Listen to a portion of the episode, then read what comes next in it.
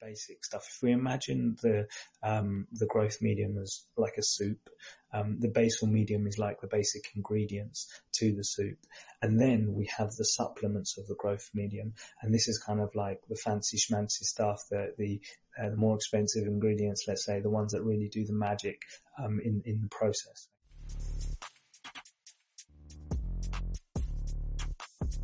Today, and we're just going to jump straight into it. I want to talk about uh, growth medium. Um, so this is a term that you will probably come across quite often. Um, so what I want to do in this uh, episode is just delve into it a bit deeper, explain what it is, um, and uh, yeah, what it's composed of. So let's jump into it.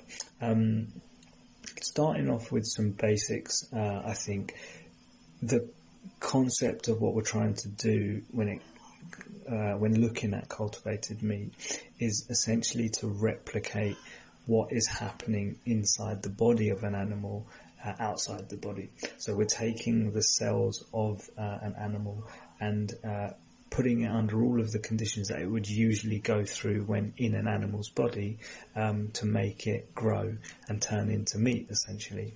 So um, you would have heard probably of the term bioreactor. A bioreactor is a really key uh, element of this process, uh, but the growth medium is also another very key element to it, so it's separate from the bioreactor.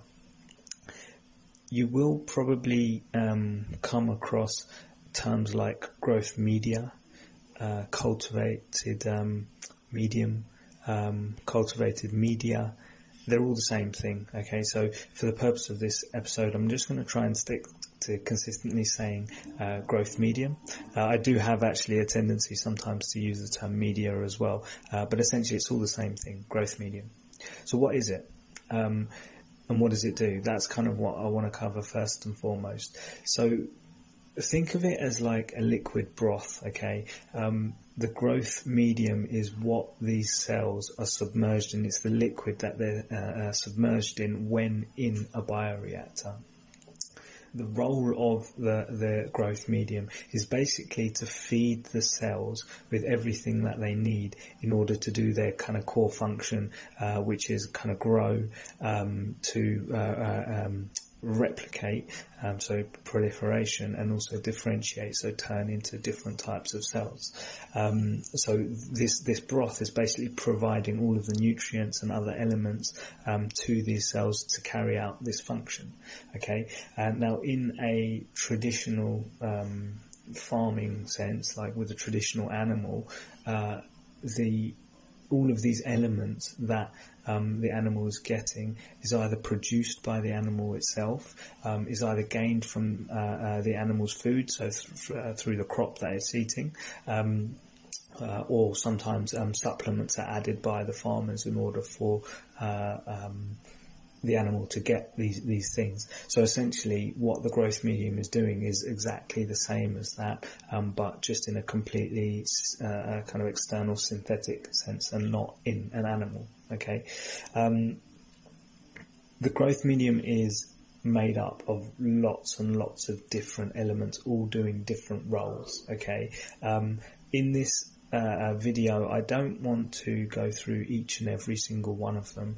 Um, because I think we'll be here all day. You know, we're going to be here for a long time going through that. So what I've tried to do is capture what I think are the key elements of the growth medium, uh, and I just want to run through what uh, my understanding of what each one does and um, what its role is in the cultivated meat process. Uh, so bear with me a little bit on this because um, there's a lot of detail. Now, first and foremost, when considering the content of a growth medium, uh, I think it's useful to split it up into two categories.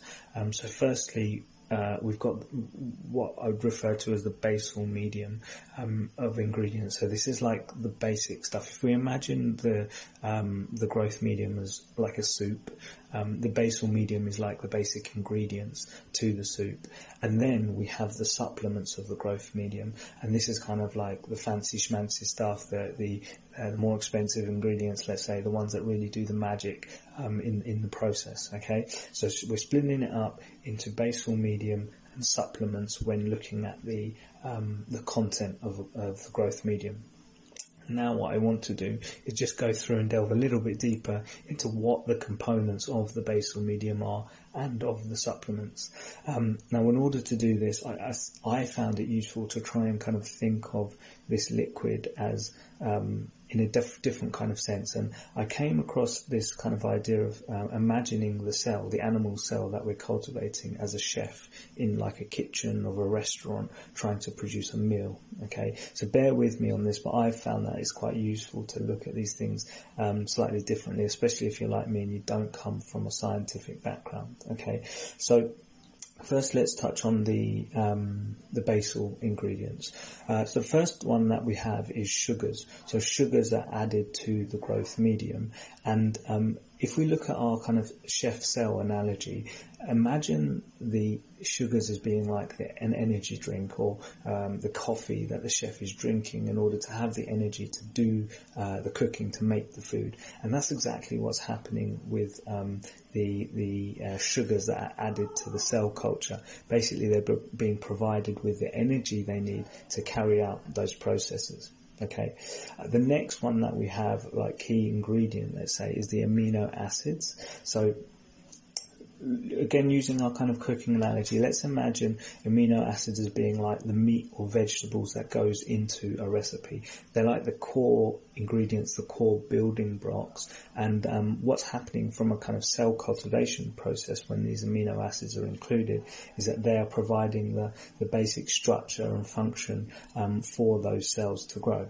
Okay, um, Next one, this one's quite easy to remember, I think, uh, which is salts. Okay, so the salts, when you're cooking, right? You're adding salts to provide like a kind of foundation of taste um, and seasoning to the meal um, and kind of give it the right balance. And that is basically what um, the salts are doing when they're added to uh, the growth medium. So specifically, they're controlling the amount of fluid that's going in and out of the cell. So you can also think of it as kind of like a bouncer outside of a club, uh, you know, uh, checking who's coming in and who's coming out of the uh, the club. That's exactly what's happening uh, with the cell. So that's another important thing um, or element that's going into that um, basal medium. Next one is vitamins. So I would imagine vitamins as like your kitchen utensils, your kitchen tools that the chef is using. Okay, so they're very specific uh, tools uh, to carry out specific tasks or help carry out specific tasks. And that's what the vitamins that are added into the growth medium are doing. So they're helping uh, the uh, the actual animal cells to carry out the specific tasks that they need. So uh, think of them as like little helpers. Okay. Um, the last key element that I wanted to cover off in the, the kind of the group of basal uh, medium is the buffering agent. Now the buffering agent imagine again going back to the restaurant analogy, uh, you've got the head chef, okay? Uh, sorry, not the head chef, the head waiter. The head waiter is usually somebody that's really just checking to make sure the, the environment is conducive to the food being produced. So making sure that, you know, the dishes are warm, they're all presented in the right way and making things stable. And that is what the buffer agent does. Basically, what it's doing is making sure that there's a stable pH level within the growth medium, uh, making sure, you know, there's not too much fluctuation and essentially uh, ensuring that um, the environment for the cells which are submerged into this growth medium are optimal for um, uh, you know the growth of the cells that we're trying to achieve. So that's the basic stuff covered. Let's now go into the supplement side of the growth medium. So this is where it gets a little bit more fancy. So the very first element I wanted to cover off is recombinant proteins. Now think of recombinant proteins as like the exotic ingredient that is being added to the growth medium. So things like rose water or turmeric or something like that, something that adds a little bit of spice and zest to a meal. Um, now that is kind of what I look at as um, what these recombinant proteins are doing in the growth medium. They're giving kind of specific triggers for certain activities to happen inside the cells. Um, and, and it's kind of like a more of a targeted approach for the cells um, to grow and proliferate and differentiate in the way that we actually want them to. The next element is kind of related because it's also a group of proteins. It's the growth factors. Okay. Now, growth factors, think of them as um, like a recipe card for the cells. Um, so, um, and, and when I say a recipe card, think of, you know, when you're cooking the meal, you're following the recipe. You've got very specific instructions to get a certain output of the cells. And that's what those growth factors are doing. They're basically instructing the cells and guiding them to carry out, um, you know, the function, the exact function the exact way that we want it to, to get the fat, uh, the muscle cell or whatever it is. Hormones are the next one. Now they are quite similar to growth factors I've found, but I've sort of looked at where the growth factor is kind of like the recipe card on how to make the meal. The hormones are kind of the presentation guidance on how to present the meal. Um, and what they're doing from a kind of cell cultivation point of view is that they're coordinating the cells, um, each cell um, sorry, coordinating kind of like how each cell talks to each other and how they form. So where growth factors are kind of specifically directing a specific cell, hormones are kind of looking at the, the whole mass of cells. So that's where you kind of come in back to the cooking analogy. You've got the recipe, you know, how to cook each ingredient. And then the, the, the, the hormone is kind of like um, the, the presentation of everything, how it all glues together. And the last one I wanted to touch on is quite similar to this as well, which is the lipids. Um, now lipids, think of those as something like breadcrumbs. Um, breadcrumbs kind of add texture, add flavour um, to the food that you're eating, and this is exactly what lipids are kind of doing in the context of cultivated meat and growth medium, where they're they're they're creating the texture and um, affecting how the cells are kind of sticking together and gluing together. Okay, so that was a very, very quick rundown, I think, of um, the key elements I believe that are, are, kind of going into the growth medium. I'm sure that there were some terms and things that I, I said wrong, uh, and you can see that there's a lot of overlapping kind of roles and responsibilities within each of these elements. But for me, I found it kind of quite useful to, to not just focus on the kind of cell uh, um, cultivation process and look at another analogy to try and understand it. So hopefully you found that piece um, easy enough to follow.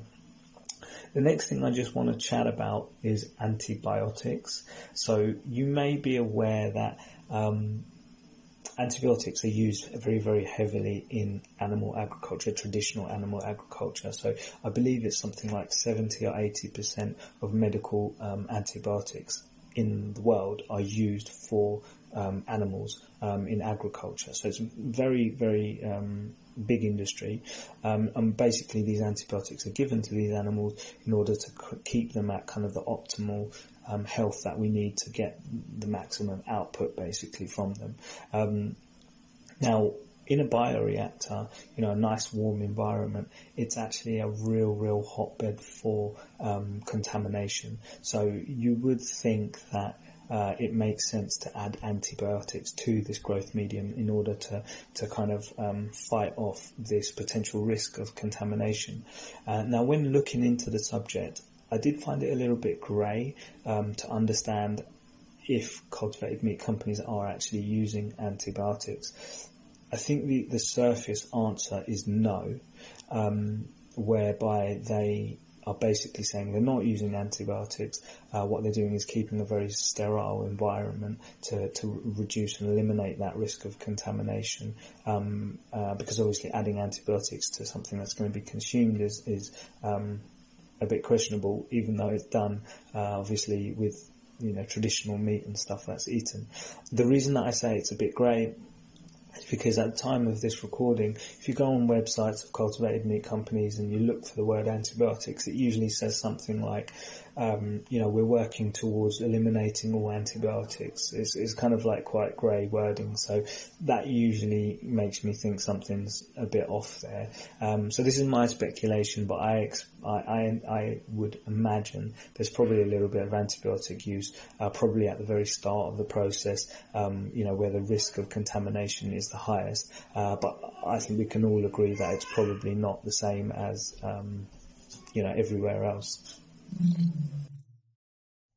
Sorry about that. Got a bit cut off there. is my phone still recording? Yeah, still recording. Um, so nearly finished anyway. Um, the last thing I just wanted to touch on was how these materials are sourced when going back to the actual total growth medium. Um, essentially, uh, when sourcing stuff for the grow uh, the growth mediums, they're using uh, pharmaceutical grade materials. So this is very very high purity, very expensive. Um, uh, a lot of processes involved in kind of transporting them, things like that. So um, it it comes more closer to how drugs are produced rather than food um, is produced. So it's not at this stage like they're using food grade um, ingredients at a production level, um, research and development, and from what I understand, um, companies uh, uh, that are kind of early stage are still using pre-mixed solutions where all of these elements come in like one liquid or a few liquids, um, because that just makes it easier. Uh, but um, I think as companies grow and use larger um, setups, they're actually then going out and sourcing separate elements uh, and then mixing them together, and probably in a hope um, to you know try and get that cost uh, down for the production um, as a whole. So there you have it. That's a summary of everything that I wanted to speak about with growth mediums.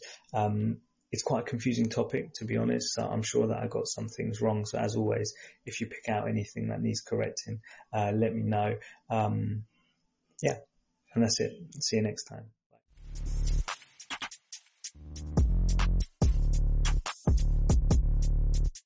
Bye.